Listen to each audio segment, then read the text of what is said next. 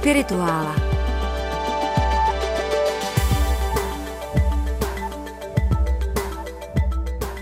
Máme neděli 12. listopadu. A to je v Anglii takzvaná neděle vzpomínek. Respektive neděle vzpomínek je vždycky ta nejbližší neděle po 11. listopadu, což je velký svátek, velká připomínka konce první světové války mm-hmm. kterou vlastně v Anglii prožívají mnohem více než my, protože pro nás to podstatné byl vznik republiky. Nikoli v ten poslední den války, když to pro Anglii ten 11. listopad. No a tu neděli se říká tak, hlásíme se k veteránům, vzpomínáme a už bychom prosím raději žádnou válku příště nechtěli.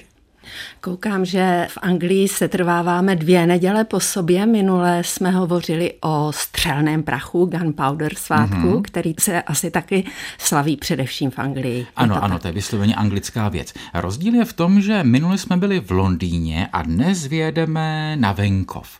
A vydáme si ještě mnohem hlouběji do anglických dějin za legendárním králem Artušem.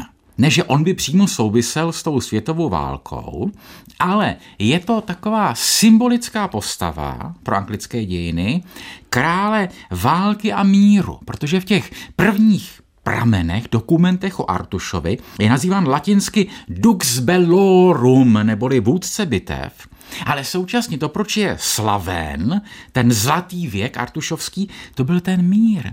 To byla ta Pax Arturiana, ten artušovský mír, kdy ti rytíři seděli kolem toho kolatého stolu a pili a dobrou vůli spolu měli. A to se slaví právě tu neděli po jedenáctém, jako připomíná se Artuš, ne, ne, nebo ne, ne, to ne, je to jen to ne, takový to ne, oslý můstek? To je, ano, přiznám si, takový oslý můstek té dialektice války a míru, ano. a vzpomínání na to, že potřebujeme vítěznou válku, aby mohl být mír a tak dále a tak Aha, dále. A připomíná nám trošku svatého Václava a poutní místa spjatá s Václavem, Velmi tedy i s Artušem? Každý, kdo má jaksi v hlavě v zázemí české dějiny a našeho svatého krále Václava a naší starou Boleslav a všechny ty svatováclavské studánky a stromy a tohleto, když přijde do Anglie, tak říká, no to je prosím vás, to je jako u nás, protože celá Anglie, dobře, skoro celá Anglie, je posetá artušovskými poutními místy. Z jedné výpravy do Anglie, nebo to bylo ze Skotska, to je jedno prostě od někud z britských ostrovů, jsem si přivezl The Historical Atlas of the Celtic World, a tam je jedna mapa, kde všude jsou připomínána artušovská místa. A skutečně, a je to Studánka a Harát a Hrob, a pak jsou Merlinovská místa a jsou skutečně prostě od Cornwallu, čili od toho jeho západního cípu, až vlastně po hranice Skotska. Tady všude seděl. To nás vezmeš na všechna ta místa, nebo to si nějaké krásné. vybereš? To by bylo, je, ah, to by byla krása, ale ne, ale ne. Dneska to bude jedno jediné konkrétní poutní místo a to bude Glastonbury, které najdeme, abychom si to představili na mapě Anglie, je to opět na tom jeho západě, ale ne ten úplný cíp, není to úplně v Cornwallu, ale řekněme, že O pár mílí dál už začíná Wales, čili tam, kde Anglie vlastní končí a začínají ta místa, která jsou vlastně do dneška keltská, ve smyslu keltskojazyčná, protože Velsu proběhl poměrně silné národní obrození a tam skutečně velština se velmi pěstuje. A Artuš je vlastně původně keltský král. My se potom dostaneme k tomu, jak si různé dynastie různého etnického původu přivlastňovali Artuše jak si ho expropriovali, jak se dneska říká, že si jako přisvojíš kulturní dědictví, které patří ale někomu úplně jinému původně. A tak eh, to se děje mýtům, ne? Ano, to se děje mýtům. Hele, to se děje čemukoliv. To se děje čemukoliv. To je jako když jsme si jako kluci hráli na indiány a nosili jsme čelenky a dělali ten zvuk, který tady nebudu dělat, protože to by pan zvukař neměl radost a jaká je to legrace, tak to už je dneska vlastně něco, co se říká, a to je expropriace nějakého dědictví těch původních Američanů a prostě to by člověk vlastně dělat neměl. Ale v Anglii je to všechno složité, protože tam ty dynastie a ta etnika jdou po sobě velmi složitě a velmi zjednodušeně můžeme říci, vlastně skoro všichni se hlásí k tomu Artušovi. A když chceme jít za úplně původním Artušem, musíme si teda jednak položit otázku, jestli existoval nebo ne, samozřejmě.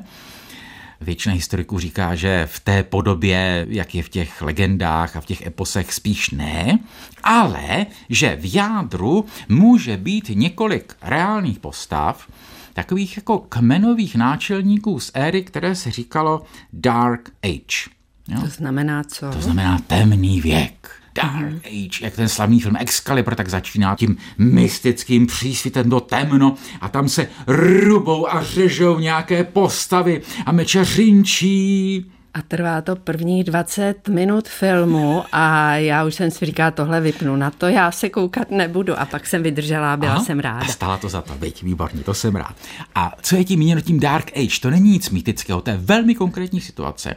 Poté, co římané na začátku 5. století vyklidili Británii. Jo, Británie patřila zhruba čtyři století Římu, patřila teda, oni samozřejmě dobili, Zároveň na základě pozvání některých těch kmenových králů, kteří si pozvali Říman, aby jim pomohli proti jejich konkurentům, jak to tak bývalo. A v každém případě římská Británie končí na začátku 5. století tím, že si Římané řekli, no přátelé, buďme realisté, ona se nám ta říše rozpadá. Útočí se na ní ze všech stran. A ta Británie, je to daleko, je to ostrov, pomalu nic tady není, tak se na to vykašleme a prostě vyklidili. Čili to Dark Age, což se dneska taky nepoužívá takhle striktně, dneska se spíš říká Sub-Roman Britain, jakoby ta pořímská Británie, je tou dobou toho chaosu kdy ta vláda vlastně zmizela, ta administrativa a samozřejmě zachovaly se stále prostě římské silnice a ta města a to všechno, ale je tam chaos. A to je ta představa, že z tohoto chaosu dostal tu pořímskou Británii Artuš. Sjednotitel. Artuš Sjednotitel. Mm-hmm. V tomto smyslu je vlastně docela dobrý takový ten seriál pro mládež, který se jmenuje Artuš a Merlin. Toho je strašně moc, pochopitelně, ale to byl takový seriál britský, jakoby teenagerovský, kde je to mladý Artuš a mladý Merlin. Obě mm. oba jsou malé teenageři a je to takové jako napůl legrace, ale je to docela dobře vystěžena ta situace, kdy na dvoře Artušova otce je takový jako mudrc místní, léčitel ezoterický, který se jmenuje Gaius. Má to římské jméno. Říká, no samozřejmě to je jeden z těch římanů, který tady zůstal. Jo, to byla ta realita, že zbytky toho římského. A pro legendu Artušovi je ještě důležitější jedno místo konkrétní, ne to Glastonbury, na to hned dojde, ale místo, které se jmenuje Carnaevon, což bylo římské město a tam se zachovaly poměrně značné ruiny římského amfiteátru. A římské amfiteátry, jak víme, byly kruhovité nebo elipsovité. A potom po staletích, když tam lidé chodili a říkali, co to je, tady ta velká stavba, řekli si, ha, no to je ten Artušův hrad Kamelot. Respektive z těch ruin římských zřejmě vznikla představa o tom kruhovém Aha. stolu. Jo, o kruhovém stolu ano, dokonce. Ano, ano, ano. Aha, a to je poblíž Glastonbury? To je poblíž, to už je ve Walesu a pochopitelně to je amfiteátr, nikoli stůl kruhový. Takhle, kdybychom chtěli kruhový stůl, Kdyby chtěla navštívit Anglii kruhový stůl, ten částečně jinde, ve městě Winchester, takový obrovský 6 metrů v průměru dřevěný stůl zavěšený dneska na zdi, v tom Winchesteru, bývalém královském paláci, ale ten je vrcholně středověký. To je právě ta expropriace, když jeden z těch středověkých králů, normandských, čili úplně vlastně jiných, francouzských původem, říká, no, já jsem tady jako ten nový Artuš a nechal si vyrobit prostě obrovský kruhový stůl. A tam v tom Karnévonu je to skutečně vlastně jakoby představit koloseum, jo, trochu menší a trochu ne jako ty vysoké zdi s těmi oblouky, ale jakoby základy, řekněme. Tak takhle to pravděpodobně vzniklo. No. Já už chci do Glastonbury. Dobře, už jdeme. Omlouvám se, rozvášnil jsem se, jdeme do Glastonbury. Jeden z velkých paradoxů. Glastonbury, což je opatství za jeho západní Anglii, s těmi nejranějšími dějinami a prameny vůbec nemá co dočinění. Glastonbury se začne hlásit k Artušovi až léta páni 1191, to znamená zhruba půl tisíciletí poté, co ten Artuš teoreticky měl žít. A tehdy mniši řekli, že objevili hrob. A kolem toho hrobu potom, když postavili potom nový velkolepý chrám, který soutěžil z katedrálu ve Velsu, která je kousek vedle, tak ho nechali přenést na hlavní oltář za přítomnosti krále Edwarda. To je ten, který nechal v tom Winchesteru zbudovat ten kruhový stůl. A říkali, to je tady, přátelé, to bylo všechno tady. A tady ten kopec nad opatstvím, to je nějaký kopec. To je Avalon. To je ta hora, ten ostrov, kde Artuš vlastně spal, respektive prostě byl pohřben, ale jednoho dne se vrátí. A prosím tě, hora nebo ostrov? To je strašně zajímavé. Avalon, respektive to, čemu se jako říká Avalon, ale normálně se jmenuje prostě Glastonbury Tor, jakoby prostě kopec, hora Glastonbury. Představ si takový říp zhruba, jo? tím tvarem i velikostí odpovídá řípu, jenom je na tom taková jakoby vysoká věž. On je to hora i ostrov, protože je to hora v takové poměrně placaté krajině, jenže tam v raném středověku byly bažiny a zvláště v zimním období to bylo zaplavené. Čili to je hora, která je současně ostrovem. To je jakoby vždycky půl roku to byl ostrov na pevnině. Čili to přece nedává smysl, jaký ostrov ve vnitrozemí. Je to možné. Čili když se řekne Glastonbury, tak jsou to ruiny opatství, protože v Anglii, jak známo, většina opatství je v ruinách, protože ta reformace byla poměrně brutální a buď to se z toho staly zámky, anebo se z toho staly ruiny. A tady jsou tady ty ruiny, opodál jako je městečko, k tomu se ještě dostaneme a pak je tam ten, ten vrch. A když člověk putuje po těch ruinách, které se podobají, jak říkám, desítkám jiných ruin, tak je tam v ruinách, tam, kde stál kostel, taková prostá destička s nápisem Tady byl Artušův hrob.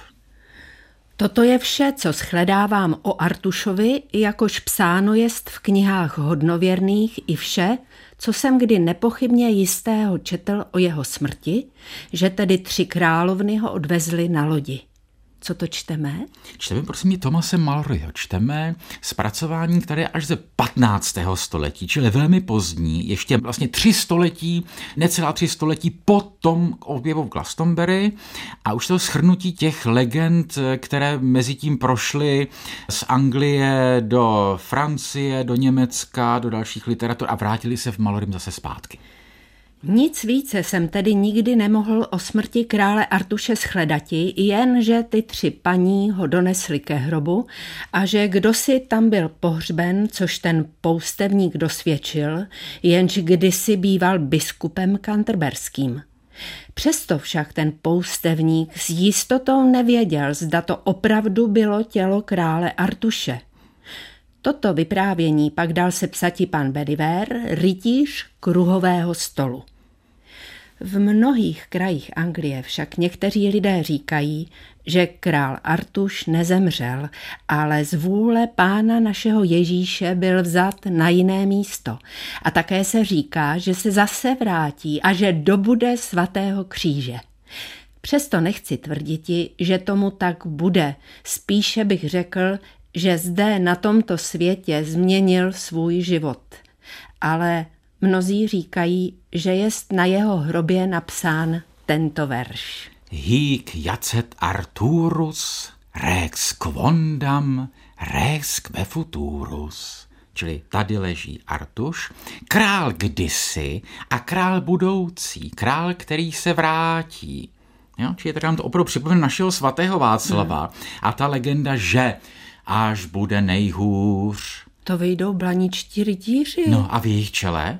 Aha, svatý Václav. No samozřejmě. Na toho jsem zapomněla. No jistě. Mm. Jo, čili my jsme to Glastonbury srovnali jakoby s naším řípem, ale taky se dá velmi dobře srovnat s naším blaníkem, to znamená místem, ve kterém podle legendy jsou ti rytíři a s nimi svatý Václav. Takhle, ono v českých dějinách je to ještě složitější, protože tam jsou o tom blaníku jiné varianty, podle kterých v čele nepojede svatý Václav, ale Jan Žižka. Mm-hmm, jo. Ano, ale já mám ještě otázku. Z Václava se stal svatý Václav mm-hmm. a ty jsi taky říkal, že se zmocnila vlastně toho artušovského mýtu církev, ano. když chtěla postavit tam ten ano, ano. kostel. A co prachy? Jo, ale ke svatosti jak si ta legenda nevedla. To ne, to ne, to, to ne. ne. To je zajímavá věc, že samozřejmě anglická středověká tradice má několik svatých králů. Prakticky každá středověká křesťanská země má nějaká ta knížata nebo krále, Štěpán, Olaf, Boris a Gleb v Kijevě a tak dále, tak dále. U Artuše ne, tam jsou to jiní, ale Artuš nikoliv. Snad, že si pořád jako nebyli jistí tím, jestli existoval nebo ne. A taky tím, že ta tradice se až postupně vyvíjela. Jo, v těch následujících staletích my jsme tady zmiňovali, nebo četli jsme z Tomase Malroyho, což je to 15. století, ale ten klíčový pramen, od kterého to všechno jde, je Jeffrey z Monmouthu, což je autor 12. století, který nepíše artušovský epos, ale vlastně dějiny Británie a tam klade důraz na to, že to byl ten největší král a on teprve uvádí rozpojení s Merlinem. Což je zvláštní, že jo? Prostě křesťanský král, který ale vlastně má pohanského rádce. Toho, jak dneska chápeme posledního druida. Ale Merlinovi se budeme věnovat ještě jiný. To je jiný příběh, jo? To bychom se konce nedobrali. Artuš vlastně se skutečně nestal svatým Artušem. A dokonce ani to jméno až tak často nebylo dáváno princům. Dva králové dali svému synovi jméno Artuš, ale zrovna v tomto případě oba ti princové Artušové umřeli předčasně, než se ujali trůnu. Čili v Anglii nikdy žádný Artuš ani historicky potom nevládl, když to u nás bylo několik Václavů. Václav první, Václav druhý, Václav třetí, Václav čtvrtý. V Anglii žádný Artur nebyl. Takže svatý nikoli, ale uctívaný, jakoby do jisté míry svatý byl. Mimo jiné, on ten Thomas Mallory. My jsme tady vybrali kratičkou ukázku, to je dlouhatánský vlastně román, nikoli v epos, velmi zbožný, který vlastně končí tím, jak se všichni ti hrdinové příběhu o kruhovém stolu obrátili, káli se a stali se z nich mniši a jeptišky. Z Lancelota a z královny Ginévry a prostě všechno to nakonec byli zbožní poustevníci. Takže to je taková jako velmi církevní verze v tomto smyslu. No, ale když jsme v tom Glastonbury a v tom, jak jsme říkali, že církev ho použila, Glastonbury bylo velmi vynalézavé v tom, jak na sebe napojovalo různé vrstvy tradic. A vlastně celou tu keltsko-artušovsko-merlinovsko-grálovou linii, neže vymyslelo, ale řeklo, to vlastně bylo tady u nás. Takže z Glastonbury, podle tradic, které vznikaly v tom Glastonbury, byl chován svatý grál, dokonce ho tam přivezl Josef z Arimatie, dokonce tam vlastně přivezl sebou malého Ježíše, ne malinkatého, ale jaksi mladého muže, který těch 30 skrytých let Ježíšova života. A podle různých teorií, kdo ví, kde všude byl, podle jedných teorií v Indii, podle jiných teorií v Anglii, jo, Ježíš v Anglii to je vyprávění na někdy jindy. A Glastonbury řekli, to bylo u nás. A pak se vrátil znova, už jaksi po Ježíšově smrti a vzkříšení a přinesl sebou ten kalich, neboli grál. Respektive, podle glastonberských tradic, on přinesl dva ty kalichy. V jednom byla Kristova krev a ve druhém Kristův pod z Golgaty. A vedle Glastonbury jsou dva prameny. Red Spring a White Spring čili rudý pramen, ten, který vytreskl z té krve, a bílý pramen, který vytreskl z toho potu. Martine, já tě teď možná překvapím. Nebyla jsem moc po světě na místech, o kterých tu mluvíme, ale v Glastonbury jsem byla. A byla jsem tam v době, kdy jsem celkem ani nevěděla, proč tam jedeme. Prostě výlet. A jdeme po městečku a tam jsou lidé zvláštně odění, namaškaření v maskách, špičaté klobouky a já jsem znala Harryho Pottera, tak jsem si říkala, aha, tady městečko žije Harry Potterem. A pak kamarád říká, hele, tady je taková jeskyně, taková budova a tady je vzácná voda, tak eh, počkali jsme, až odtamtud odešli nějací, nějaká skupina takových divoženek zvláštních a šli jsme se tam vykoupat do té vody. No a teprve po letech jsem zjistila, kde jsem to vlastně byla, co se tam dělo a že asi nešlo o Harryho Pottera. Tak, čili zaprvé vykoupala se tedy v prameni, který podle tradice vytreskl z Kristova potu, který přinesl Josef z Arimatie do Anglie v tom druhém grálu, dobře. A za druhé to, co si viděla – To je ta třetí část Glastonbury. Glastonbury je ruiny opatství a opodál ten kopec, ten Řím, eh, pardon, ne, ten Říp, to, ale to byl dobrý přeřek, to byl dobrý přeřek, tam necháme. No a pak to městečko okolo. A to je nejezoteričtější městečko celé Anglie. To je něco, jako je v Americe Salem, kde je ta tradice těch čarodějnic, kde tam byly ty čarodějnické procesy, které jinak v Americe moc nebyly, prostě tady byly. No a to je dneska chtěl říct anglicky stronghold, prostě ta pevnost, ten prostě pevný hrad všech možných čarodejnic, všech možných genderů, kde si můžeš nechat na každém kroku vykládat tarot a tak dále. A skutečně tam chodí lidé v těch špičatých kloboucích, divné s těmi nalepenými velkými nosy. A kolem toho opatství jsou obchody, kde se prodávají všechny možné taroty, fetiše, krystaly. Nevím. Jo, na vlastní oči jsem to viděla, je to tak. Ano, ano, ano, já tomu říkám vždycky stručně mantry a tantry. A bylo tam jedno knihkupectví, které se jmenovalo Enlightenment což je, ta angličtina je zrádná v tomto smyslu. Enlightenment eh, historicky znamená osvícenství. Říkal jsem si, ha, tady bude naopak stronghold, tady bude místo, kde budou prodávat tu racionalistickou, skeptickou literaturu, tady bude Voltaire a Diderot a Kant a ne, ne, ne, to ne enlightenment jako uh-huh. osvícenství, ale jako osvícení. Hmm. Jo, čili zase prostě EZO. A já se vždycky se omlouvám, znova se omluvím, že jsou mi tyhle ty věci tak jako směšné, člověk by měl mít možná více pochopení. A jenom řeknu ti jednu věc. Říkám, nejdřív zase jsem se tomu tak jako posmíval a pak jsme šli kolem toho White Spring. Dovnitř jsme se nedostali, protože tam zrovna probíhala nějaká bohoslužba. Teda bohoslužba, modloslužba, ozývaly se nějaké bubínky v nějakém tancování. A okolo tak různě postávali, posedávali takové bytosti, šly jak jako namalované, namaškařené, ověšené všakými věcmi. A protože jsme sešli z té hory a byli jsme utahaní, tak jsem chvilku taky seděli a tak člověk chvilku pozoroval. Říkal jsem si, no vlastně, je-li to útočiště pro různé lidské bytosti, které jsou tak jako na různých pomezích všeho možného, vlastně proč ne? Vlastně je to docela fajn, že oni se prostě tady ve své podivnosti, jinakosti, nezařaditelnosti, náboženské, genderové, prostě kdo ví jaké, cítí se tady dobře, výborně, prostě ať se tady cítí dobře. Racionalista, skeptik si jde po svém a prostě nechtějí jim tady dobře. A zároveň tahle ta návštěva Glastonbury byla zajímavá ještě i z jednoho důvodu, to byla dvougenerační návštěva. Tam jsme, byla skupina lidí, a byl tam mimo jiné eh, se mnou můj sedmec Bořivoj. A ti lidé z jeho generace, kteří se vůbec o dějiny zajímají, když jim našinec tak jako utrousí trošku něco z té naší keltománie, jim to obvykle připadá dost k smíchu.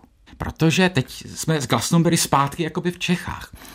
Nevím, jak ty ve tvých kruzích, ale někdy tak na tom sklonku 80. let ještě před revolucí. Keltománie byla něco, co mnohé z nás velmi ovládalo, vzrušovalo, Mělo to řadu motivací, někdo to měl v té ezoterické podobě, pohanské, někdo to měl spíše v té křesťanské, to, že je to to lepší křesťanství jiné než ta prostě římská úřední oficiální mocenská církev. A pro mě to bylo přitažlivé mimo jiné tím, že to artušovské, chceme-li křesťanství keltské, velmi vyznával, velmi se k němu hlásil a psal o něm Zdeněk Neubauer, který k tomu měl několik motivací. Jedna z nich byla ta dostat se pryč z toho nešťastného slovanského vlivu. To, že jak si celá slovanská souvislost je vymýšlená v 19. století, že to je prostě politický ideologický konstrukt, který zneužívají různé proruské mocenské struktury, to tak je. To už nikdo nemůže popírat ale to, že jaksi autentičtější je česká identita keltská, to je něco, co je velmi sporné. A k čemu se tehdy kde kdo hlásil, aspoň těch, řekněme, alternativních nebo nezávislých kruzích, ať už říkám v té verzi pohanské nebo v té verzi katolické. A když tohleto člověk dneska vypráví lidem, kterým je 20, tak to vůbec nechápou, jako co jsme na to měli, protože pro ně už je to jenom komerční ezoterika. Protože Artuš je tisíckrát použitý nejenom, že ve vysoké literatuře, Lord Tennyson, Idly královské a Wagnerův Parsifal a prostě spousta obrovské veliké literatury, ale spousta prostě komerce a hloupostí.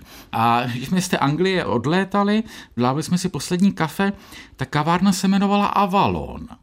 Jo, že cokoliv, absolutně cokoliv se může pojmenovat podle Artuše, Merlina, Avalonu, Glastonbury, Kamelotu, Tintaželu, Grálu, Josefa z Arimatie a nemusí to znamenat vůbec nic. Jenom, že se to it sells, jak se říká brutálně anglicky, it sells, prostě to se, to se dobře prodává.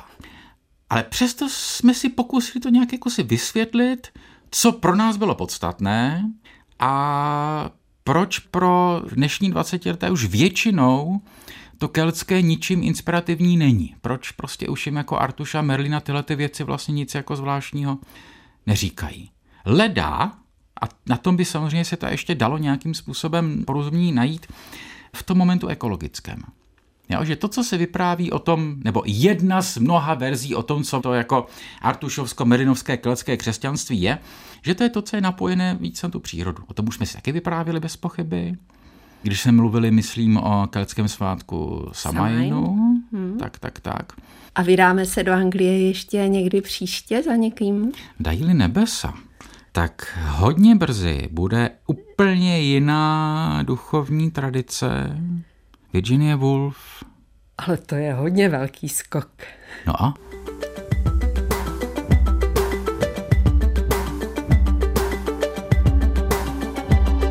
Podcast Spirituála Duchovní Evropa poslouchejte na webu Českého rozhlasu Vltava, v aplikaci Můj rozhlas a na dalších podcastových platformách.